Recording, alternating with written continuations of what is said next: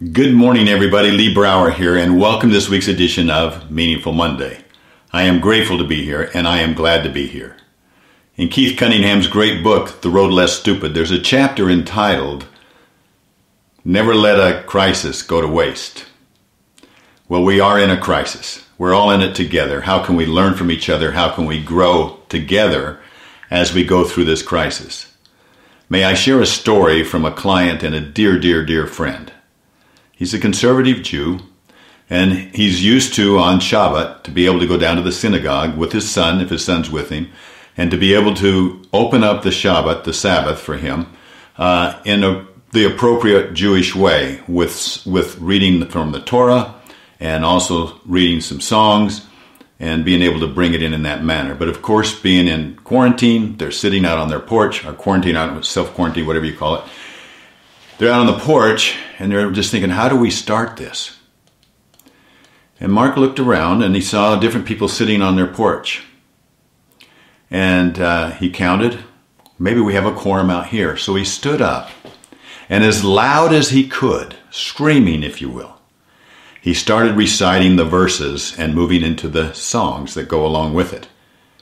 And sure enough, the other men stood up on their porch and started singing along with him and quoting the scriptures along with him.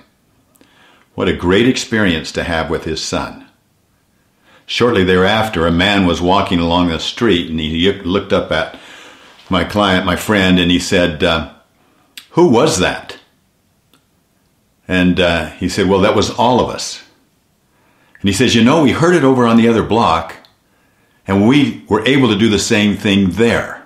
Thank you for doing that. So Mark named that the Who Was That Moment. He and his son talked about that. They agreed that probably in the future they were going to have future Who Was That moments, maybe not necessarily related to Shabbat. It could be related to anything. Anytime you stood up and had the courage to stand up for what you know is right, no matter what. And to do it without expecting anything in return can be a who was that moment.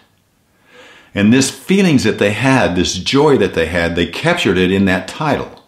When you can have an experience and title it, you put a handle on it that you can transfer to future people and to future generations.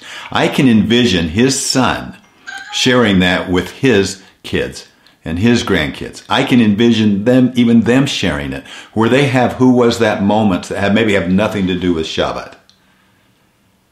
Now, what are your who was that moments? Are you capturing them? How can you capture them? You start journaling. You write your stories down. You say, what would we, we learn from that?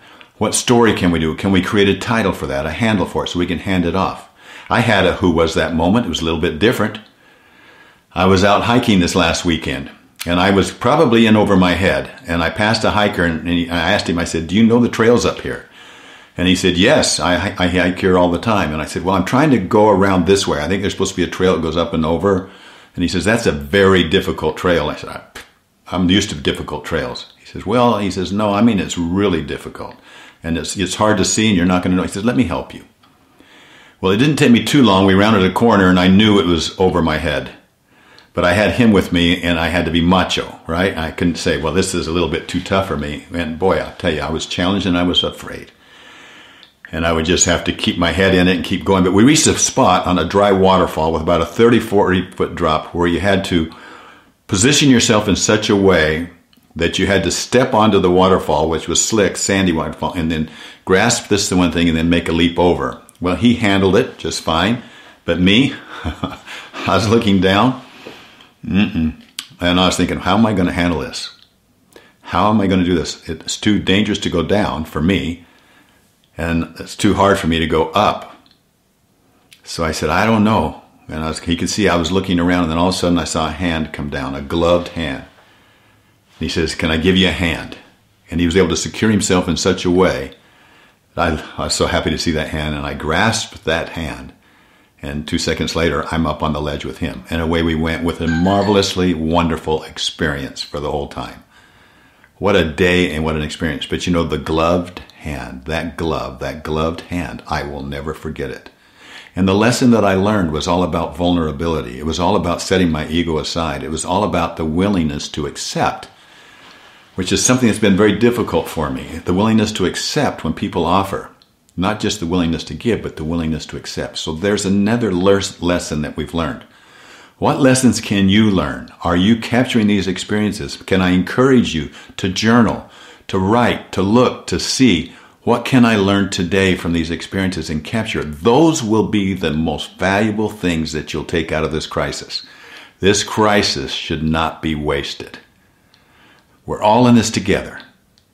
Let's continue to share together. Let's continue to grow together.